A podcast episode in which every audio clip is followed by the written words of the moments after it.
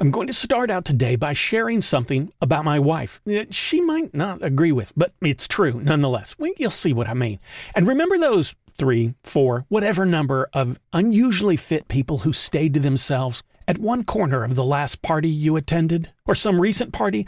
I'll tell you what they were talking about. Yeah, you didn't miss anything. And then I'll tell you that bridges and hills, they're really the same thing. And all of this is on the way to answering the question what makes you a runner? Welcome to the Sky Pilot podcast that explores questions of faith, spirituality, and religion. I'm Dan Matthews, and I don't have all the answers, but I do enjoy the questions. Welcome to the podcast where every question is an invitation into a spiritual quest, and you're invited along for the journey. Okay, you ready for it? Here's my revelation about my wife. She is a runner. My wife is a runner. If I told her that I was going to say that before I recorded this episode, she would have said, eh, Don't say that about me, or if you do, at least add some qualifiers.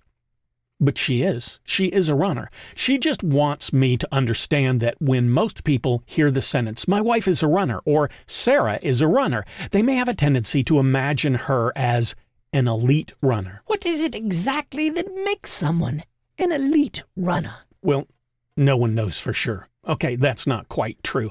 I think there are three things that would make someone an elite runner. There may be more, but that's all I'm thinking of right now. First, they have competed in running events with a real chance of winning or placing during the event. This, of course, would be runners who have been ranked in the upper echelon of the runners of the world or ranked in their respective countries. Or actually, it can be even a little lower than that, or even accomplished runners who are as I said, accomplished enough to be the person who wins the local 5K, 10K races in their hometown. Now, that local person might not be world class, but they could still be called elite. Next, in big road races, people are often started in waves so that they don't all run up on each other, and these waves are normally seeded by how, well, how strong of a runner you are. So if you get to start in the first wave, you're probably an elite runner then, and this is my third group, and it's a much larger group. And if you aren't a runner, you'll know who I'm talking about immediately. You don't have to be a runner to understand or to recognize these folks. These are the three or four people who gather in a corner during a party and they spend their entire time together talking about how many miles they've logged this week. They will talk about the races they have run. They will talk about the races they're going to run. They will tell everyone how they're going to taper before the next race and how their running buddy is such a chronic overtrainer. You know, and other running stuff. These runners love to talk about how often they have to replace their shoes because well, because they're such elite runners. No, they would never use the word elite to describe themselves in that way, but they sure use a lot of other words to imply that they are. So, elite runners are competitive at a high level and allowed to start towards the front or spend so much time and focus on running that they want everyone to know it's their primary identity. So Sarah would probably not want me to say she's a runner because she wouldn't want to imply that she's one of those people that I've just described. But she runs several times a week. She's part of a Saturday training group that meets every single Saturday, and she actually helps organize a piece of it. Oh, and even on Thanksgiving Day, her dedication to running was so great that she got up early, really early. Yes, yes, she got up so she could go run. We've got it. Quit belaboring the point. Uh, actually, no. She got up early to be a volunteer for a race on Thanksgiving that happened to be going near our home, actually, in front of our home. So, as it turned out, she was given a job that was about six blocks from our building. So, after she'd gotten up, bundled up in layers, headed out for her post, I got a text from her telling me that, well, she would love it if I brought her a cup of coffee. So, I made her some coffee put it in an insulated mug, bundled myself also in some warm clothing, and begrudging, I mean, joyfully, I really mean joyfully walked to where she was to give her the coffee. Now, I have to tell you, as I exited our building, the runners were streaming past. Hundreds and hundreds of them were in sight right at that moment, and some were dressed as various parts of Thanksgiving dinner. Some were dressed as pie, some were dressed as turkey, both dressed as cooked turkey or uncooked versions, the live version of turkeys. All of them were in the race. Not everyone, of course, chose food as the theme for their attire. Some dressed as superheroes, some were dressed in expensive running gear, some dressed more like they had intended to be doing yard work that day, and the race came as a total surprise. There were a wide range of people. There were kids, I'm guessing as young as 10, and people well into their 70s, maybe older. There were people of every shape, size, ethnicity. It was, well, you know, a lot like life. Anyway, my grumpy attitude immediately abated when I stopped to think that every single one of these people had gotten up way, way earlier than I did, had stood around in the uncomfortable cold waiting for the race to start, and now they were doing something far, far more difficult than my little coffee delivery jaunt. Not to say that it wasn't a major act of self sacrifice. Oh, certainly, when your listeners picture people who have given their lives in the service to others, they immediately think of Mother Teresa, Florence Nightingale, Clara Barton, and, and, and you, of course. Okay, as long as we're all on the same page. Anyway, even though my effort was generous, let's just say Herculean. Oh, absolutely, sure, yes, without a doubt.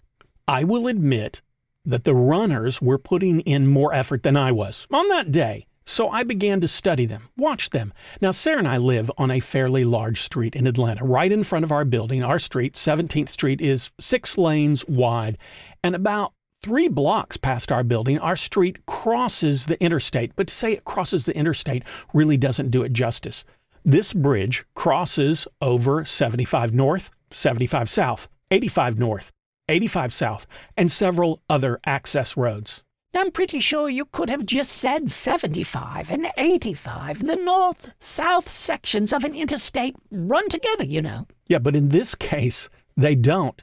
Each of those that I mentioned is its own section. They've all been separated from one another. So let me put it this way the bridge crosses about 30 lanes of traffic below it, which means the bridge is long as any person who runs, especially in this case non elite runners, because they're more in tune with how much effort various parts of the race or a run requires, as anyone who's done any level of running will know, bridge means hill.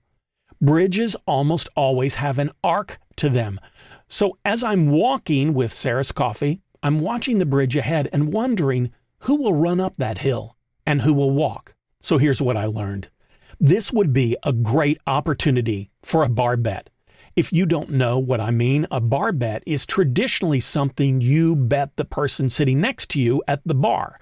It's normally a bet that seems on the surface to be easily winnable by the person who's being challenged, but once they agree to the bet, they discover it's far more difficult than it seems at first glance.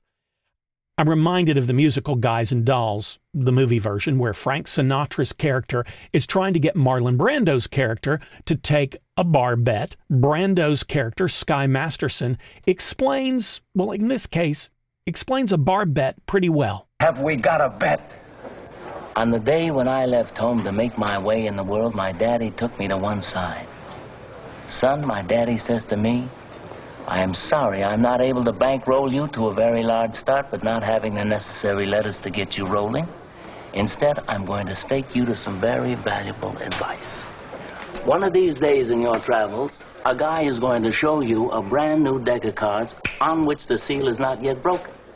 Then this guy is going to offer to bet you that he can make the jack of spades jump out of this brand new deck of cards and squirt cider in your ear.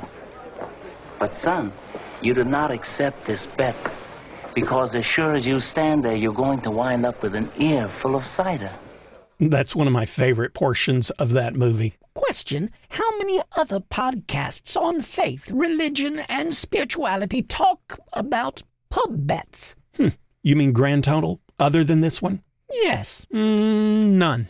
Anyway, if I took you to stand there with me, about 300 yards before the bridge, I could have said this to you. I challenge you to predict who will walk up the hill, and who will stop at the bottom and rest, and who will run it. Those three seem to be pretty much all of the options that I saw. Now, here's, here's the bet I will give you $10 for every one you get right, and you just give me two for every one you get wrong. I would have made a lot of money you would have lost a lot. It would have been great. Oh, the fun times we would have had. Well, just stop, think about it. If you were watching the runners go by, what criteria would you have used to determine who runs the bridge, the hill in front of them, and who doesn't? Well, perhaps you look for people who look like runners. This is a not so subtle code phrasing for skinny people. So you use some form of BMI, body mass index, which just means weight proportion to height. You use that as a system to help you judge, and you would have quickly realized that had you done that, how ineffective that was as a predictor. All right, but you're not a quitter. You're just getting started and you're learning as you go. How about clothing? I mean, the person wearing, I don't know, $100 running tights, $250 running jacket, and $200 running shoes? Yeah, that person's got to be a pretty committed runner, right? Nope, those things, as it turns out, are not helpful predictors either. Does age work? Nope. Does gender work? Yeah, not at all. How about race? No, again, it doesn't predict anything at all. The only predictor that I could figure out as I was watching was this. If people were running in a group of two or three or four or more, just a group, then they were more likely, well, to stay as a group. Because if any of them needed to walk, then they all walked. Or if they ran, they all ran. Groups tended to stay together, which really doesn't predict it's just an observation that I had. So, just to ask another question, one that I seem to ask during your ramblings, well, quite a bit. Is there a point here, other than your amazing, heroic coffee delivery and your absolutely fascinating observation of runners? Anything else? Well, yeah, there is. And I've already said it, actually. Quark, my friend, you're slipping. Earlier, I said that there were people of every shape, size, and ethnicity. And then I said, just like life. And that was your clue. The point here is that Thanksgiving Day, the Thanksgiving Day race at least, is a lot like life. You see people around you in life going about the task of living it. And you think, because we all think this to some extent, you think that you can look around you and tell how everyone is doing well, by the things you can see. But the truth is, just like this race, you can't tell a darn thing about how someone is doing and what they are going to experience as life throws hills at them by anything you can see their gender, weight, affluence, ethnicity, their clothing, car, home. None of them tell you about how they are doing in this thing we call life. And there's a tendency also in the process to discount our own participation. Just like Sarah is inclined to say, oh, no, I'm not really a runner because she isn't one of those runners who will talks about being a runner all the time because she isn't someone who has won races and has medals and awards, so she doesn't talk about her achievements. And so she assumes, yeah, I'm not in the category with the real runners, the elite runners. So I'll tell you what I realized as I watched the Thanksgiving Day race. Every single one of those people was an amazing runner. Every single one of those people who was out there that day had signed up, laced up, shown up, and was giving it what they had. And you know what that made them? Amazing. Yes, exactly. Absolutely amazing. Here's the other part that I want to highlight. The only thing I was able to accurately predict was that the groups would stay together on the hill. If someone needed to walk, they all walked. If they ran, they all ran. No one was left behind by a group. Ever. That's why running with a group is so much better than running alone. What this means is that everyone had support. Either way, if one was struggling, they all stayed together. But here's the part that didn't show, but I know it's true because, well, I used to be a runner myself. Many, many of those groups that ran the hill, one or more of those members of the group was already struggling and would have quit running or stopped and walked the hill had they been on their own. But in this case, the strength of the community gave them the resolve, the strength they needed to handle the challenge ahead. So now, want to know the secrets to life as learned from a Thanksgiving Day race by a guy who wasn't even running? Well, I'll give you several secrets. Number one, you are here You are part of this thing called life. It's hard sometimes, for everyone sometimes. And simply because of that, yeah, you're amazing. I worked with a psychologist before going to seminary, and we worked with teens with a number of problems. And I was sitting in a session one time with one of the parents who was saying to the psychologist, I have made so many mistakes as a parent. To my surprise, in that moment, the psychologist interrupted this and said, Stop. I have one question for you. Have you ever made a decision that was intended to injure, hinder, or prevent your child from succeeding?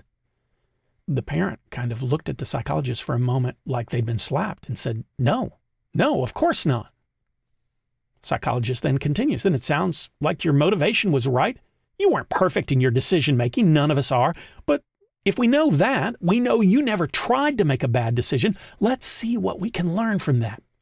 So the number two thing that I learned at the race is cut yourself some slack. Unless you're waking up in the morning and deciding, you know what, I'm going to intentionally try to screw up this thing called life, then you're giving it a go and you deserve some credit.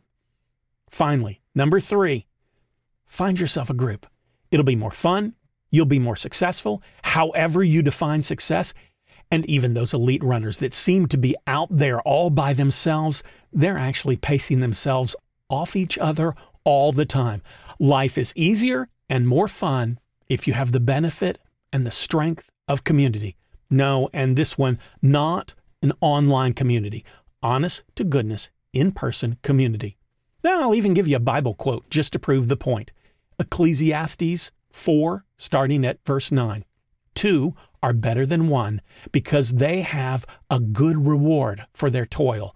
For if they fall, one will lift up the other. But woe to the one who is alone and falls and does not have another to help. Again, if two lie together, they keep warm. But how can one keep warm alone? And though one might prevail against another, two will withstand one. A threefold cord is not quickly broken. That's all for today. So I can't imagine that there is anyone out there wanting to argue with much of this, though if there's one thing that the last 10 years or so has shown us in our society, it is that people will argue with anything. One survey revealed 10% of our adult population believes that the earth is flat. So who knows?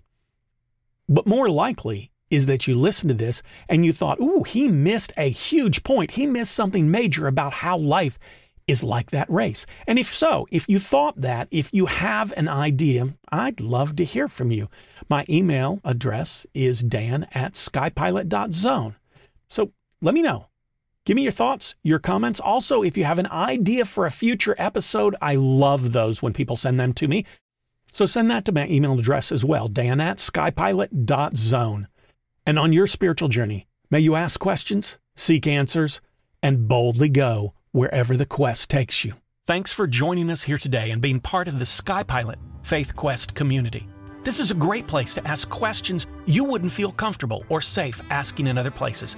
And remember, the sign of a strong faith, solid religion, or healthy spiritual journey is not certainty, but that you keep asking questions.